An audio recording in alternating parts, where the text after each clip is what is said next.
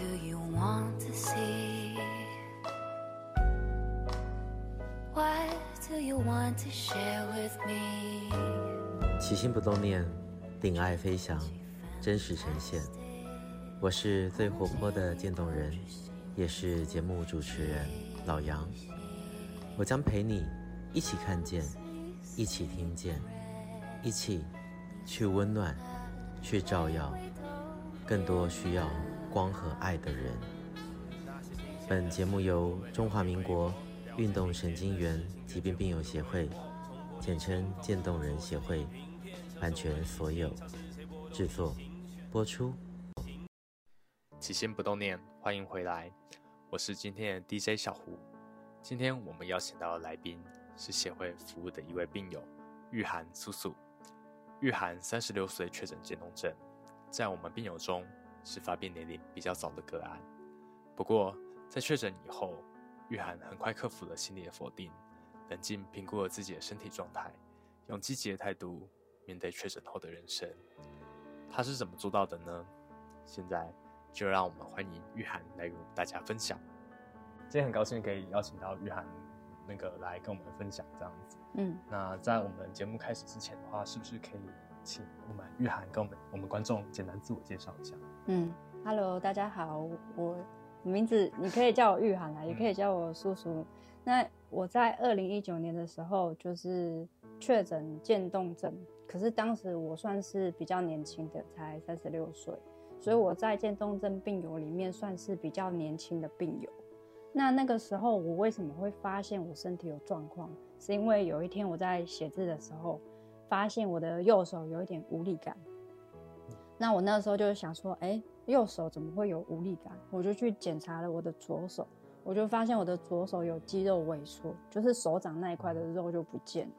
那后来我就想说，哎，如果有生病的话，就赶快看医生嘛。那我就想说，那我就安排一个系列检查，去看看说，呃，是什么问题。如果有病可以治疗，可以吃药就吃药，可以手术就手术。那那个时候我做的检查蛮多的，比如说像。神经传导啊，然后核磁共振啊，然后诶、欸、抽脊髓液跟肌电图嘛。嗯。那做完之后的检查结果，医生说因为报告很正常，嗯、所以他就怀疑啊，说有运动神经元疾病这样子。嗯、那当下医生也不敢确诊啊，嗯、他就跟我讲说，你可以把这个报告带去台北的荣总，找那个李一中医师去看看，说这个能不能够做确诊或是怎么样。对，那我也没有等很久，嗯，我就大概隔隔了一个礼拜以后，我就去台北荣总。那个时候不是只有我自己一个人去了，我还带着妈妈跟先生一起去。那医生他也有做一些比较初步的测试吧，算是测试，然后再加上报告的一些数据，所以他当下就直接开药给我了。嗯，对，那意思就是说有确诊渐冻症，对啊。所以当初是。你是先在那个地中和这边医院吗？对，我先在双河医院这边先做检查。嗯、对，那后来因为其实到荣总的间隔没有太久，嗯、所以医生就觉得说，如果重新做检查，好像也没有必要。嗯哼对。所以其实，在从中和双河医院这边转那个台北荣总的时候，其实还蛮快就得知到说是确诊讯息。对。但是其中还是有一些波折啊，要不要分享一下这一段？对，因为呃，为什么我会去观察我的左手？是因为我其实，在确诊的三年半之前就有症状。嗯、对，那因为那个时候我刚好碰到骑车子摔伤，嗯，那我摔到的就是左手。嗯，啊，我本来想说，为什么我的手握拳以后，嗯、手指没有办法完整的打开？嗯，尤其是食指，嗯。那我会觉得说，哎、欸，为什么是不是摔伤了，然后导致一些肌腱炎还是怎么样？嗯、我就去做检查。那那时候检查，我先看复健科，嗯、因为我以为是摔伤嘛。那看了复健科以后，医生说这个不是复健科的问题。然后我就，对，然后我就跑去，我就想说，那不然我就看有没有什么其他科是看手的。嗯、然后医生就帮我转到手外科。对。那手外科也说你这个也不是肌腱受损啊。我说那那这是什么问题？然后他又把我转到神经外科。嗯，对。那后后来神经外科说这个应该是内科的问题。对，我就一直转来转去，然后转到后来看神经内科。那神经内科他也说这个目前也看不出来有什么。对，他就说有可能是手的个案还是怎么样。然后我妈妈就不放心，她说：“那不然我们再看一下基因的，嗯，基因相关的医学有没有问题？这样，那结果这样乱了一轮，还是都没有没有什么正确的一个结果啦。对，所以我那个时候就想说啊，不然就先这样好了，就算了，就不要管它。有中断过一阵子，就是没有去看后面。对，因为也没有实际上的症状可以很明确的确定是什么。那我就想，那既然这样，我就不要把心放在这上面，就干脆先努力工作就好了。就回来工作了。对，那没想到就是时隔了三年半，才真正的诊断出这个结果，这样。嗯。所以中间其实有一阵子的时间，对。对，有隔了蛮久。那是因为到了后来二零一九年，有比较明显的症状，因为本身是从左边开始出现无力嘛，对。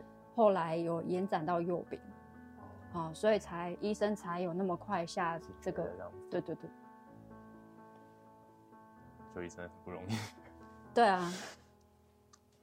OK，所以这样就医完以后，那在那个玉涵这边知道说我们的这样渐冻症以后，你是怎么样思考说我们这个渐冻症疾病带来的这些？因为其实刚确诊的时候，我也不是很了解说渐冻症到底是一个怎样的病程。所以我一开始去查一些疾病的相关资讯，那时候还没有加入协会。可是我在网络上面看到这个疾病，它从确诊之后的平均年龄只有，就是平均寿命啊，大概只有二到五年左右。那所以在那个时候，我就有很多想法都改变。那因为确诊的初期啊，我的症状是比较没有那么明显。嗯那所以，我本来还可以持续工作，就是做一些我还能做的事情。嗯、那考量工作这一块也是考量了很久，嗯、因为我我本来的工作是呃保险公司的业务主管，嗯、所以我们也会常常跑外勤。对，但是因为肌肉萎缩会导致行车安全有一些问题，嗯、那包含去客户那边拜访也是不是车啊这些。对对对。那所以其实我光是工作这一块我就困扰好久了，嗯、那等于也是我的人生规划全部被打乱了啊，对啊，像可能想要换房子啊，或者是还有一些想做的事情，当时都会想说啊，以后再说啊，有空再做。嗯、可是现在就是把这些事情全部都提前，嗯、对，那而且也会变成，因为会萎缩嘛，可能手会慢慢不能用，脚会慢慢不能走。所以就会变得比较及时行乐一点，嗯、对，就不会想说啊，以后再说这样，对，那就会想说趁脚还能动，我就到处走走看看。那如果还可以吃的话，我就多吃一点自己想吃的食物。嗯、像以往会想说为了省钱嘛，对。明明就很想吃鸡腿便当，嗯、可是就会觉得说啊比较贵，就一个月餐钱，然后不然就是吃叉烧好了，省那几十块。可是现在想一想，不对啊！如果我现在不啃鸡腿，我以后只能管管饮食哎、欸，差那么多，对，我就不能吃哎、欸。那我是不是趁能做的时候，就是去做这些事情？对。然后最开始，因为初期症状不明显的时候，因为渐冻症它不是说我今天确诊，明天就不能走路嘛，所以家人他们在听到医生的这个诊断，他们其实也不太相信。他们会觉得说有没有可能是误诊啊？对，对，那所以在一开始跟家人的沟通上面没有到说很有共鸣。那是后来，诶、欸，我比较稳定之后，医生推荐我加入渐冻人协会。对，然后他说，如果以我的状况来说的话，我应该可以跟病友分享一些我怎么。可以乐观看待这个疾病的一些心路历程。嗯，那所以我才加入渐冻人协会。嗯、那我就在想说，那不然我就利用这个机会啊，把家人就是带去了解。嗯，对。那刚好那个时候协会有举办一个座谈会。嗯，我不晓得你有没有遇过，就是病友刚加入，还有家属刚加入的时候，会有一个说明，呃，对，针对这个疾病的病程跟呃邀请一些病友来说明他们怎么去看待这个疾病，跟这个疾病后续会有什么病程。那个是联谊会吗？还是说有一个比较座座谈会比较比较正式的座谈会？对，那都是给刚加入的病友跟家属参加的。那可能那个时间点刚好是在疫情之前，所以有举有举办，但是后来就因为疫情的关系，就活动就就少了比较多。对，那那时候我就想，好啊，既然家人都不相信医生说的话，然后我跟他们讲说。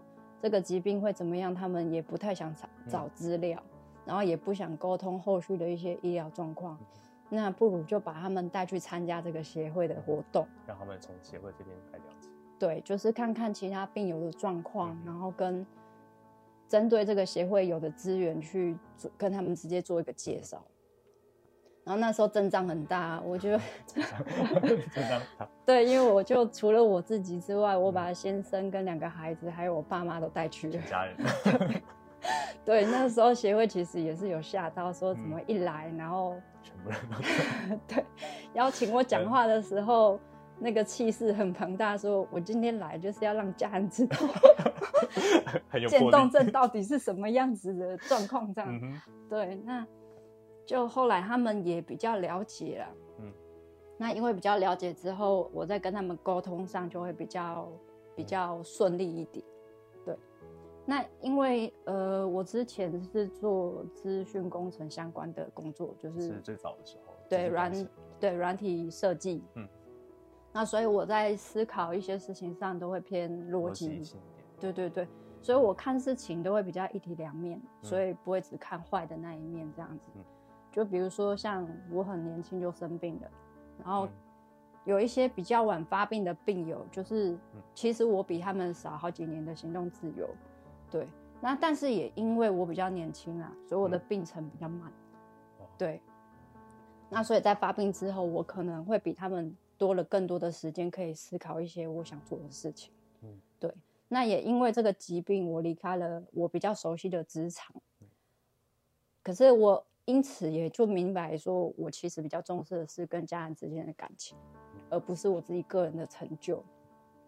对，所以我回归家庭之后，我就花了很多时间去弥补以前因为工作很忙碌的关系，然后比较忽略掉的亲子关系。对，那跟家人之间的相处也因为比较紧密，所以也越来越能够互相理解。对。那还有就是我在面临做一些选择跟决定的时候，我会用最小遗憾的方式来思考问题。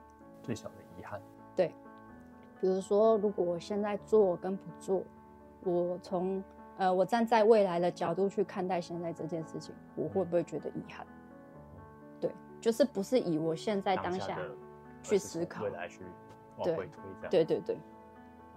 那只要脑袋里面有闪过一些画面啊，我就会觉得说，哦，那看来我会遗憾吧。那我就会觉得说，我现在应该要做这件事，要不然以后我应该会后悔。对，鸡腿便当多吃。对，真的。那不然我如果退化速度很快啊，来不及做的时候，我我会觉得说很扼腕这样子。早知道当初就怎么样。对啊。所以我现在会比较着重在我还能够做什么，而不是我不能够做什么。对。玉涵这边怎么样去呃转化这个关于说疾病的一些影响？嗯、因为其实我们自己的病友，其实很多人在应该说绝大部分人得到以后，大家先否定再说。嗯，对。否定其实就花了一大堆时间。所以我觉得玉涵这边很不容易的地方，就是说我们可以。我跟家人是相反的。呃，我觉得大部分包含病友跟家人，可能跟你的家人这边可能是同样的想法哦，真的，就是会先否定否定，到到好像真的出现没有办法改变事实的时候，才开始转换说，那我该怎么办？那、嗯、那时候可能已经错失掉很多东西，就会造成遗憾的发生。对，但是我们刚好玉涵这边知道说很清楚自己的状况是怎么样，以后、嗯、很快的就从未来的方式去这样子。回推回来打算的时候，嗯，其实就知道说这个时候可能哪些事情我们已经可以开始做啊，或是去执行的时候，其实我还会去算时间。对，相对来说就非常健康，就呃也不要说健康，就是很正，就那个比较正向，会比较会对自己，可能对自己或对家人都会比较好。对，因为其实我们的情绪会影响家人，嗯、然后家人他们的一些情绪也会反向影响。对，那如果沟通是顺利的，才能够把这些事情真正的解决。嗯，如果沟通不顺，就会产生一些可能我想的跟你想的不一样。对啊，对，然后反而是互相在内耗。嗯，这样其实并不好。是啊，对，嗯。那现在的话，玉涵自己现在的生活的话，你自己有什么样的规划或安排？我目前的生活会着重在延长生活自理的时间。因为呃，家人其实他们现在上班的上班，上课的上课，所以平常自己我都要自己照顾自己嘛。虽然还有很多社会资源可以用，对，但是如果我开始需要用到社会资源的时候，其实对于家人的照顾负担也会比较大。对，所以我就会尽量先去预防一些有可能产生的新疾病，比如说我可能会注重三高啊。或者是饮食上有没有什么呃营养不均衡啊之类的问题？对，那生活自理这一块是针对我个人啊，对，但是我还是会有很多空白的时间嘛，对，比如说在家吃饱睡，睡饱吃，好像 对，好像也不能 那么浪费，对不对？对，所以我就开始去找一些我以前想做但是一直没有做的事。嗯，对，那因为我。以前很喜欢，就是想要学一些神秘学的东西，嗯、所以我后来也有去学塔罗牌，嗯、然后现在就会比较把心思放在占卜事业上。对，那占卜事业其实后来因为认识很多占卜师，嗯、所以就有创了两个团队。对，那主要就是针对占卜学习频道啊，嗯、或者是讨论社群啊。然后还有一些推动公益，用公益捐款去兑换个人占卜的这种活动，以这些为主。对，那后续的话还是会持续做学习，因为它的领域很广泛，那又跟身心灵有关。那在这一块，因为协会本身也有在推广生命教育嘛，对。那我也有去各个学校去做生命教育的演讲。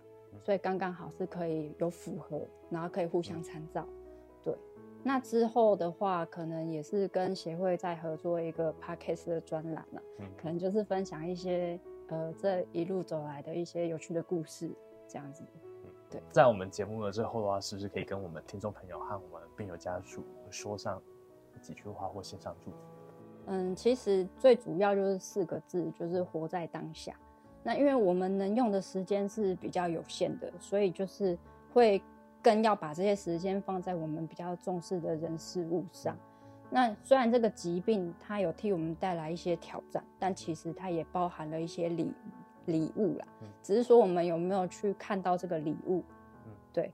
那因为每一天其实我们都可以把它当做是一个新的开始，所以只要张开眼睛，其实我们就可以去创造我们想要的生活。对，那这是我想送给大家的祝福啊，希望大家可以收到。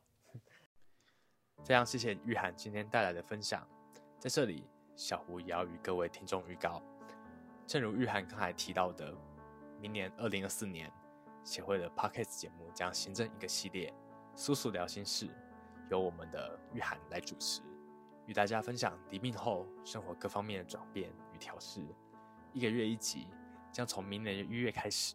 大家可以敬请期待哦！希望你喜欢本集节目的所有分享。如果你想认识我们渐冻人的各种大小事，请上网搜寻渐冻人协会，到我们的官网还有脸书粉丝团参观指教。也欢迎留言给我们，说说你的心里话，让我们知道这个世界除了我，还有你们。无论你在哪里，我都在这里陪着你。